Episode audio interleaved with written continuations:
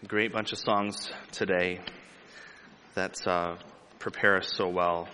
Um, the purpose of worship in song, the Bible tells us we um, we are in our own hearts rejoicing and, and worshiping and praising the Lord, and we also are ministering to one another. So as we sing these songs and hear each other singing these songs, and our hearts pouring out to Christ for His goodness, the person in front of you and beside you and behind you is ministered to by the truth that we sing. I was just thinking during uh, Forever Reign, Jesus Messiah, the best thing this church has going for it is Jesus.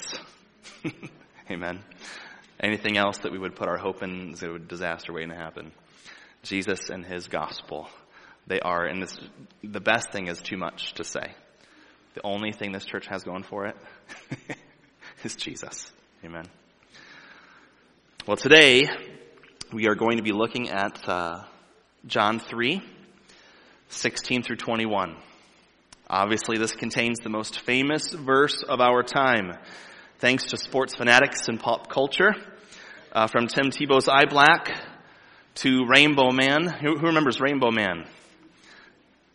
Oh, only a few. Okay, Rainbow Man was this guy in the 80s. Probably the reason why many of us don't remember him. He wore this big, huge rainbow wig and he had these big 80s glasses and these, this big beard, and he'd always wear these white t-shirts that say Jesus saves or John 3.16, and he went to all kinds of sporting events all over the world, and he would position himself to get on the camera to make sure that they could, the world could see him, okay? Um, he's in jail now, but that's, sorry. Lord bless him. We even find John 3.16 mentioned at the bottom of some fast food cups, maybe behind the tag on a clothing product. Uh, the reference, just John 3.16, is well known to nearly everyone. Uh, now the content of John 3.16 is not known to nearly everyone. Uh, nearly every one of us in the church probably, probably could quote it, right? If we were just to quote it, we could do it probably in different, like King James and ESV, so we won't do it right now. But the meaning and the power of the content of this verse and the context that it's in is still a mystery to most.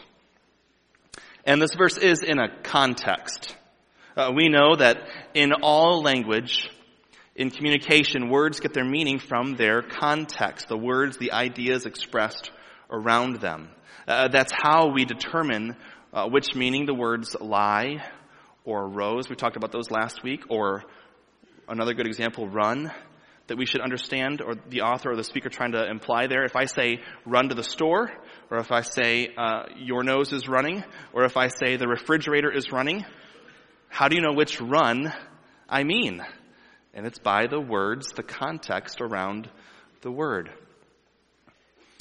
Uh, it's how we know whether Jesus was telling Nicodemus in the first half of John 3 that he needed to either physically jump back up into his mother's womb or to be born from above by the power and the work of God, by the will of God, by the grace of God. Understanding the context of a verse is always important, uh, but the need to understand the context should especially jump out at us as we read scripture when we see words like therefore, or because, or for. Uh, what's the first word in John 3.16? For. Context. We're going to need some context for this passage. And of course, as we look back to verses 1 through 15 of John 3, we see that our passage today, 16 through 21, is a continuation of a conversation that was being had between Jesus and Nicodemus. Remember Nicodemus, a top level Pharisee, a member of the political religious uh, Sanhedrin, and regarded as the teacher of Israel. Jesus has been teaching Nicodemus that he cannot rely on his own religion, his own efforts, his own reputation, and we will soon clearly see even his own bloodline, the fact that he's a Jew. He cannot rely on any of these things to achieve righteousness. Jesus is telling Nicodemus that he must be saved. Uh, being saved means that you're in trouble and you need someone other than yourself to rescue you. And Jesus used the illustration from Numbers 21, if you remember, of Moses lifting up the serpent in verses 14 and 15 to help Nicodemus understand. Now let's read those verses to refresh our minds and prepare us for our passage today. John 3, 14 and 15 say, And as Moses lifted up the serpent in the wilderness, so must the Son of Man be lifted up, that whoever believes in him may have eternal life. Remember, Nicodemus loved being compared to Moses. Moses was the hero, and Nicodemus and the Pharisees, the scribes, the religious leaders, they wanted to be the hero. Remember we said last week that Jesus coming, or the Messiah coming was to be the crowning moment for the Jews, even though the coming person was the coming king. They had it flipped around. Jesus is telling Nicodemus, and of course now all of us, don't look to Moses. Do not look to yourself. Do not look to the accomplishments of man. Look to Jesus.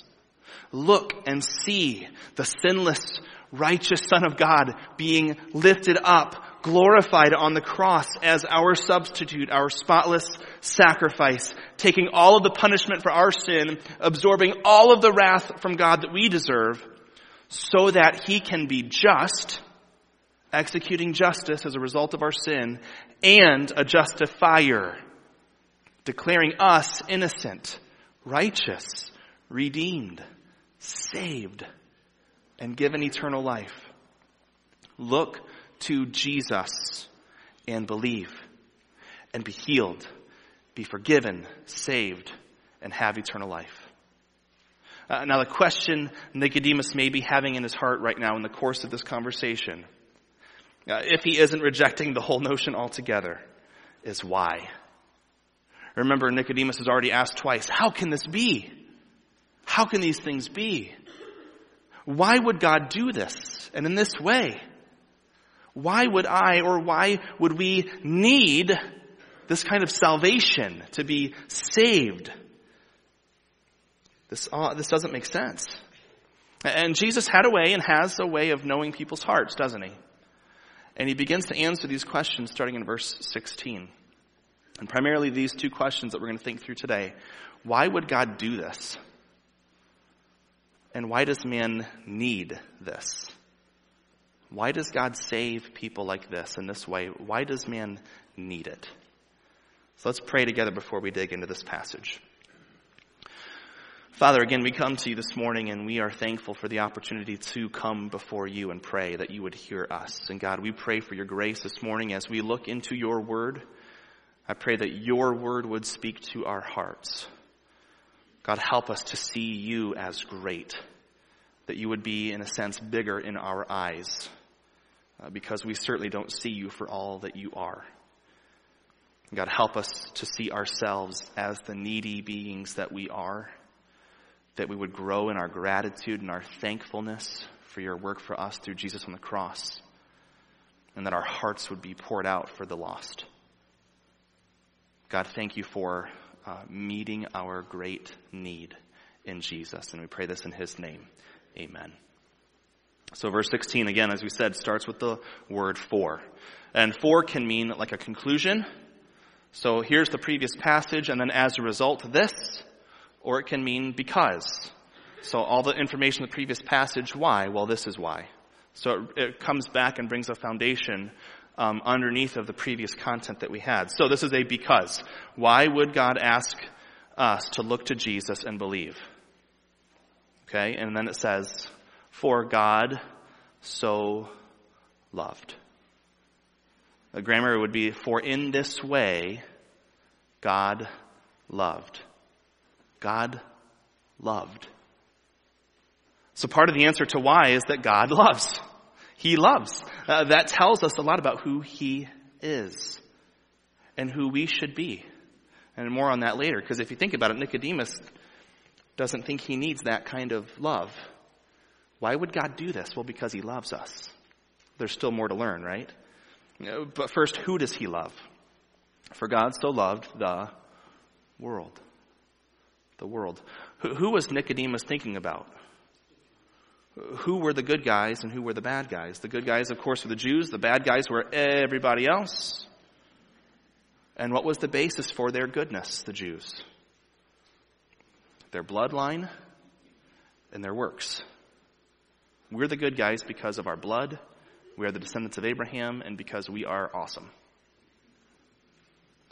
So, Jesus has already started to break the mold here in Nicodemus' mind.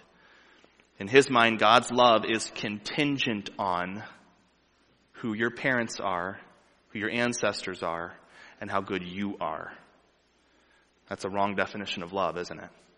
And since Nicodemus saw God loving, quote unquote, in that way, it was all uh, also how he loved, how Nicodemus would love. Uh, who cares about the rest of the world? I'm the one that's special. I'm the one who should be loved. They haven't done anything to be loved. That's a messed up view right there. Remember, uh, biblical definition of love is giving of myself, sacrificially, giving of myself for the benefit of another. Do we see that in Christ? Sacrificially giving of myself for the benefit of another. That's love. Love is not finding a person who makes me feel special about myself or, or gives me tingles up and down my spine, or butterflies in my stomach, or makes my heart beat hard and fast. That's affection. That's delighting in something. That's not love. That's not love. So in declaring that God is loving the world, Jesus is already tearing up Nicodemus' theology, what he knows and believes about God. Remember that self-centered religion results in worship of self. And self-centered religion changes our perception of who God is, progressively making him to be very much like me. And the more I practice my self-centered religion, the more God changes and conforms into the image of my dad's son, if you get the idea. It's so important for us to remember that God is way bigger and way better than we are in every way. His ways are not our ways. His thoughts are not our thoughts. So, Jesus is already blowing up Nicodemus' theology, but also in this statement, Jesus is blowing up any excuses for, think about it, racism. Racism exists because man is sinful. Because man is idolatrous, because man loves himself. God so loved the world. Not just Jews. Not just any people group. The world the people of God, who remember were formerly not a people, from 1 Peter 2, from every tribe, every tongue, and every nation, every child of God is just as much a child of God as any other child of God, regardless of the lightness or the darkness of the shade of brown of our skin or the part of the world that we are from. A child of God is a child of God. Amen? So, how did God love the world? How did he give of himself for the benefit of others? In this way, it says, God so loved the world that he gave, he granted his only son. An only son here, the Greek means one of a kind, unique. Uh, this same word is used in Hebrews 11 in describing Isaac, the son of Abraham. Uh, was Isaac Abraham's only son? Now we know that first there was Ishmael, right? But remember that Isaac was not just not his only son, but he was one of a kind, and he was unique in that Isaac was the son of God's promise. Isaac was the son of promise. So Jesus is God's one of a kind, unique, promised son the promised seed of the woman from Genesis 3, the promised seed of Abraham, who would bless all the nations from Genesis 12, the promised one in the line of David, who would sit on the throne forever from 2 Samuel 7, and the promised son of a virgin, who would be named Emmanuel, God with us, from Isaiah 7. There is no doubt that God's only Son, His one of a kind unique Son, and the Son of Man, the Messiah, the Christ, are one and the same. God has granted him, God has given him to the world. And continuing in verse 16, that whoever believes in him should not perish, but have eternal life. Remember the serpent on the rod. Look and live. Look to Jesus. Believe in him, in his finished work on the cross for your sin. Repent and call Jesus your Lord and Savior and be saved. Eternal life is offered to you through Jesus today. Today.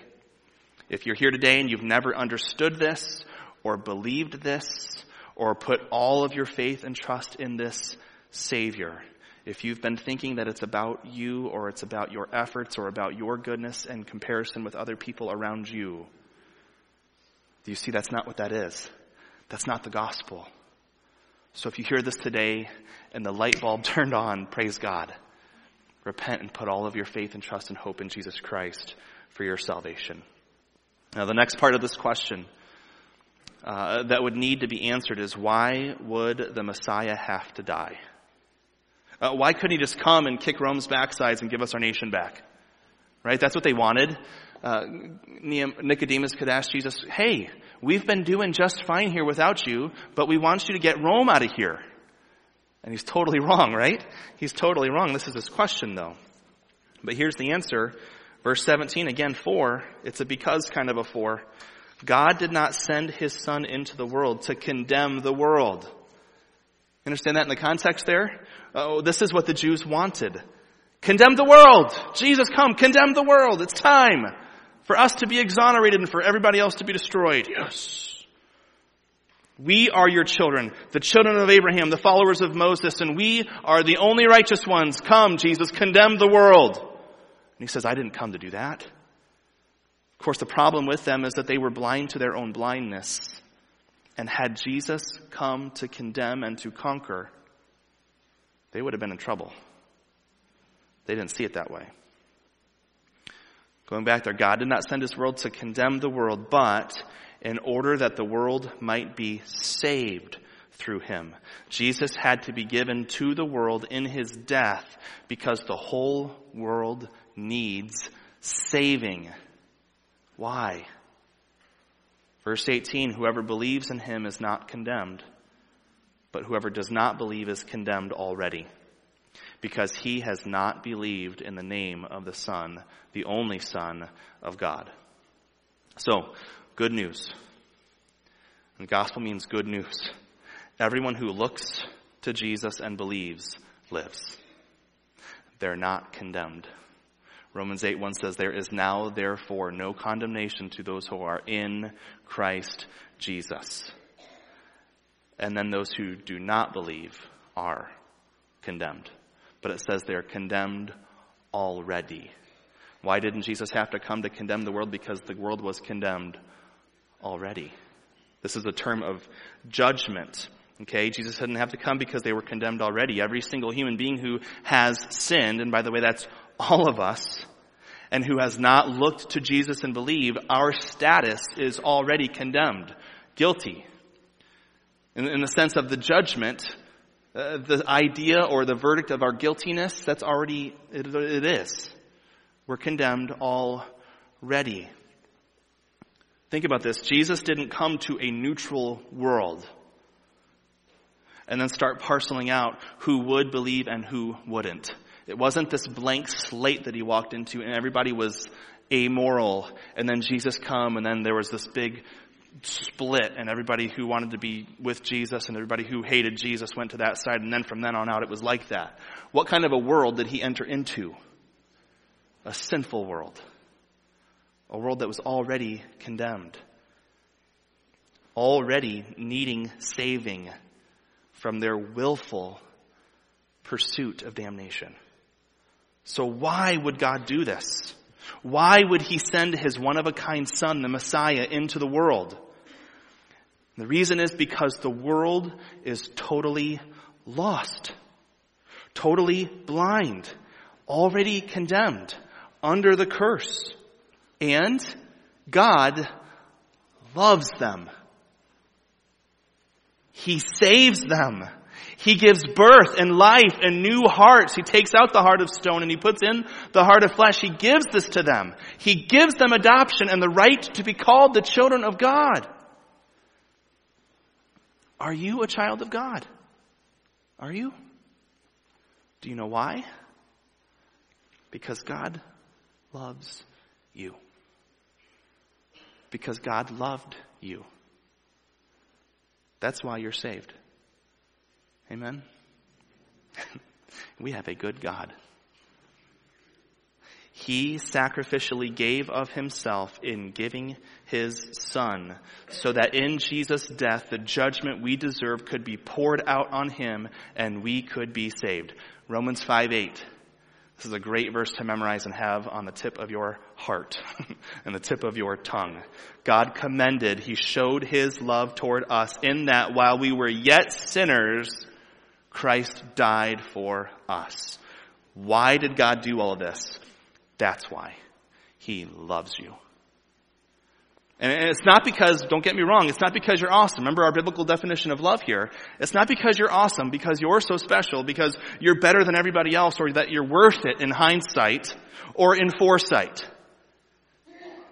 It's because you're not. God saw you in your hopeless and helpless condition and chose to pour out His love on you. Praise God. When we forget the definition of love and we think it is, that we go back to the idea of, man, that person makes me feel awesome. That's not love. That's like, you need to stay around me more so I can feel more awesome all the time.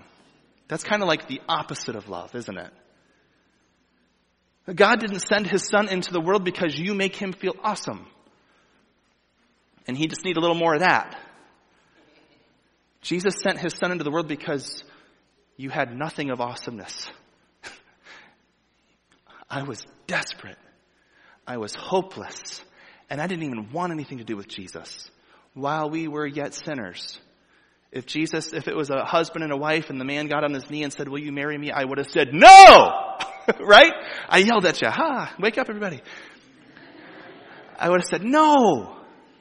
And he still went to the cross for me. And he still saved me. He snatched me up and put me in his hand. Because he loves me. Because he loves you. Praise God for his love. Now, right now, I want to take a commercial break. This is a great opportunity to explain why we would say that in the gospel, in the knowledge of Jesus Christ, we have everything that we need for life and godliness. 2 Peter 1. Or put another way, how the gospel helps me with life. How many areas of life? Life. All of it. The gospel is more than just something you learn and pray a prayer and then start trying to be a good boy or a good girl. The gospel changes everything. Three examples. Ephesians 5. Husbands, love your wives as Christ loved the church. Does that mean to make sure that you never cheat? Does that mean to make sure you keep her looking pretty? Does that mean to have fuzzy feelings and romantic thoughts every day, or that means that you don't love her anymore? No. That's all legalism. That's worldliness. That's lust. That's selfish. Christ loved the church sacrificially when she hated his guts. And how could a man find the strength and the wherewithal to love his wife sacrificially with no preconceived notion of payback? Let me rephrase that. How can a man love his wife? The gospel. John 3 just helped the husbands here to love their wives. 2 Corinthians 5. This is number two. From now on, regard no one according to the flesh. If anyone is in Christ, they're a new creation. Okay, question. How do I deal with a person who's a jerk and irritates me? How should I act around people who have different political views? How should I treat people who have been unkind to me? First, love you. Good thing that we've never irritated anyone or been unkind, right? Okay, move on from that. 1 Corinthians 6:11, such were some of you, but you have been washed and you were sanctified, you were justified in the name of the Lord Jesus Christ by your awesome good deeds. No, by the spirit of our God. Every single person you come into contact with has a soul. And they either are spiritually dead or spiritually alive. They're a slave to sin or a slave to righteousness. And that by the grace of God. Remembering the gospel and what God did to your dead self and what He did to my dead self and what He continues to do to change us and to conform us, that helps us to know how to treat people who are presently dead in their trespasses and sins. John 3 just helped us to love our neighbor as ourself. Uh, but what if the offender's a Christian? gotcha. Not so fast. 2 Corinthians 5 says that the old has passed away, the new has come. Our lives should be changing. They should be changing. Ephesians 2 tells us that we are saved, in verse 10, unto good works that God has prepared for us beforehand. John 10, John 10 says that Jesus' sheep hear his voice and they follow him. 1 John 1 9 says that if we confess our sins, uh, he's faithful and just to forgive us and cleanse us from all of our unrighteousness. Paul reminds us in Philippians 4, who's our prize? Who's our greatest relationship? Who's worth fighting for and striving for? Jesus Christ, our relationship with Him.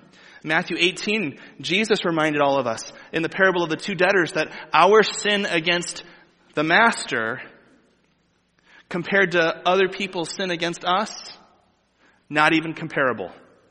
Because of who God is and who we are and our sin against Him and what He has forgiven us that we could never possibly repay, versus other people's sin against us, it's not even worth trying to compare. That's the gospel, by the way. That's the gospel. Remember, while we were sinners, Christ died for us. God so loved the world that he gave. 1 John 4. What if I'm scared that something's going to blow up when I talk to my brother or sister in Christ? Yeah, yeah, I hear you. I know the most important relationship is a relationship with Jesus, and, and I should want that person, that brother or sister in Christ, to be close to Christ and to not have any sin in their life that would separate the fellowship there. I know that's more important, but what if I go to them and it blows up?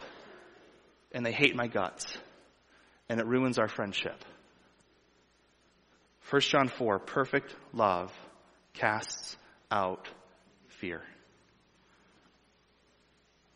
Jesus had some reason to fear in the Garden of Gethsemane. He said, Father, let this cup pass from me. But he loved the Father, and he loved you, and he endured the cross for your good, for your salvation. Is the Christian who sinned against me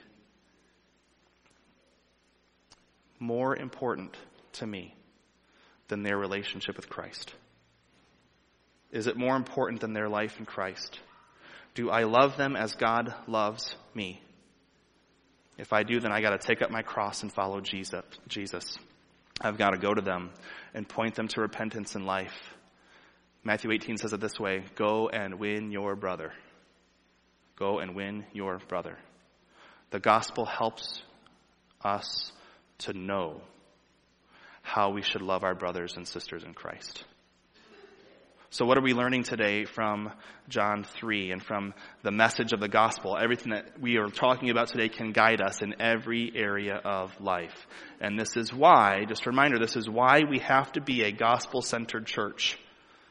It matters as it relates to our eternity, and it matters as it relates to our everyday life. Okay? Okay, commercial over. That was way longer than 30 second commercial. But back to our passage. Back to our question. Why would God do all this? Why did God have to send his son? Why did he have to give his son? Because we were condemned already and we needed to be saved. And he did that because he loves us. And now our second question. Why does man need this? Why does man need this? Uh, Nicodemus would be or, or could be asking, why do I need to be saved? Why do we need to be saved? Uh, this is sort of like an intervention here. the sinner is saying, There's nothing wrong with me. I'm fine. Leave me alone. And so now in verse 19, Jesus shares what God sees his discernment, his judgment. Verse 19. This is the judgment. This is the basis of the judgment. The light has come into the world. The light think of the righteousness of God. In Romans 1, it says it's revealed in the gospel. And Jesus is the enactor, the personification of that message. Jesus says, I am the light of the world. And people loved the darkness rather than the light because their works were evil. For everyone who does wicked things hates the light and does not come to the light, lest his works should be exposed. This is the sad truth. Why did God and why does God need to save people? Why does salvation, the new birth, the new creation, need to be the work of God, by the will of God, by the grace of God? And the reason is because people love their evil deeds more. Notice that definition of love. When we step into the darkness, love gets flipped right back around, doesn't it? It turns back into a selfish desire. People love their evil deeds more. Left to ourselves, if given the option of Jesus or our evil works, we would choose evil. So here we go. Here's some truths with this. People don't reject Jesus because the gospel is too hard to understand. The Bible says it right here. People don't reject Jesus because the resurrection is too far fetched of an idea. People don't reject Jesus because of any other reason that they love their sin. They love the darkness, and that is their choice.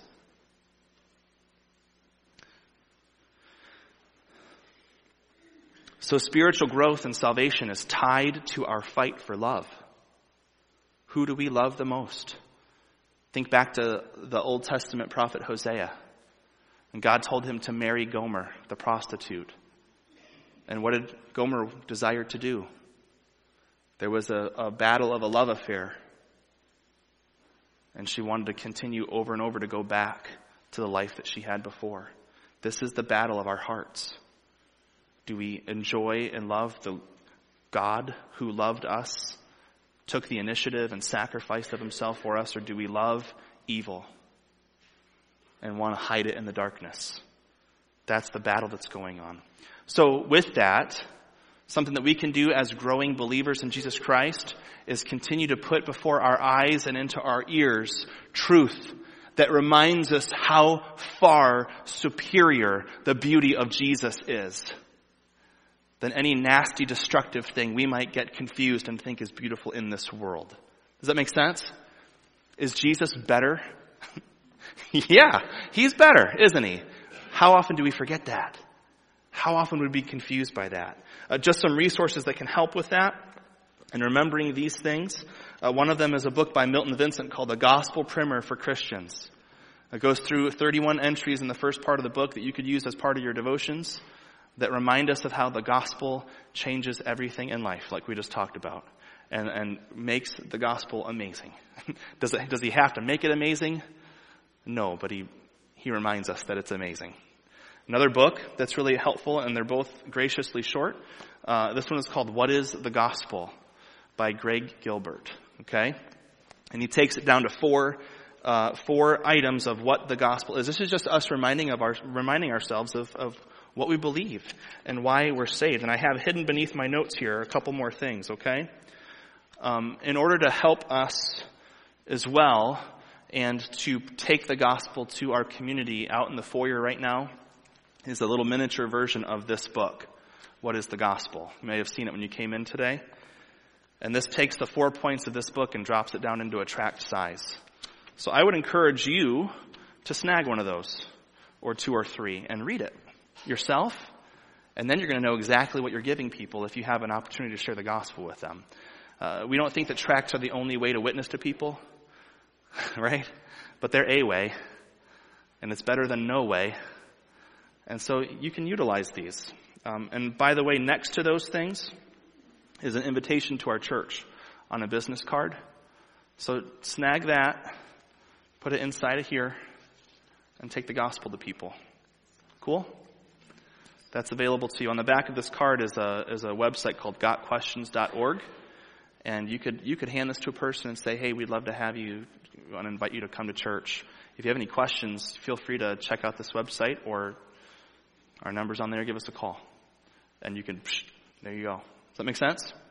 Uh, these things are available and we can use these things. Remember, with that being said, and my uh, uh encouraging you to take the gospel out, People don't reject Jesus because the gospel is hard to understand. People don't reject Jesus because the resurrection is too far fetched. It's because they love their sin. Before you got saved, what prevented you? Loving your sin. Loving your sin. If you share the gospel with someone and they say no, it's not because you were too dumb to explain it. It's not because you weren't patient enough with them. It's not because you have a problem. It's not because you were offensive.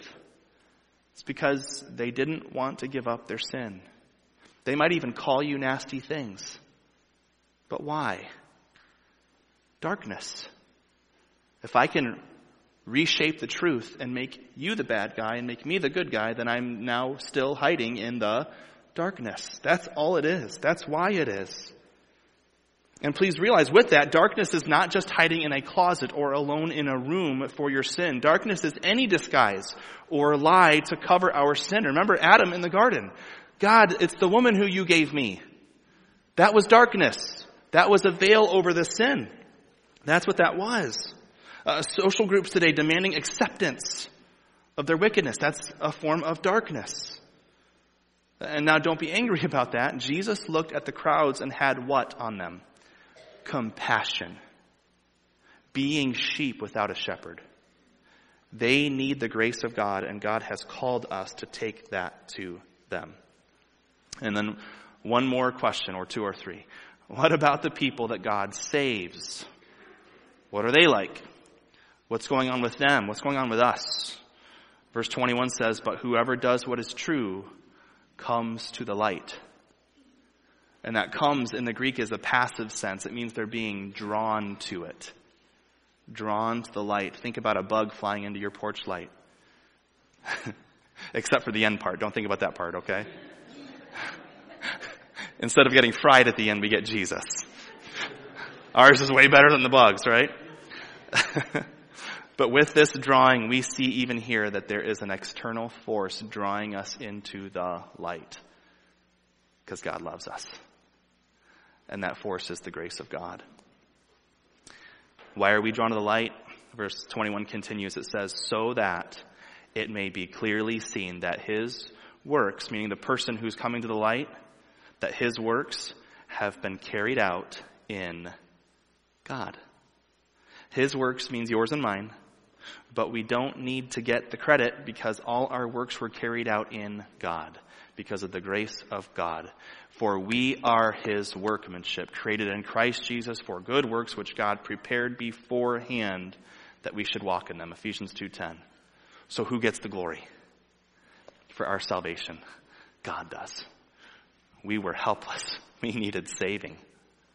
And who gets the glory for our good works? God does. And rightly so. If it weren't for him and his grace, we would be lost in loving the darkness. We need his love. Amen.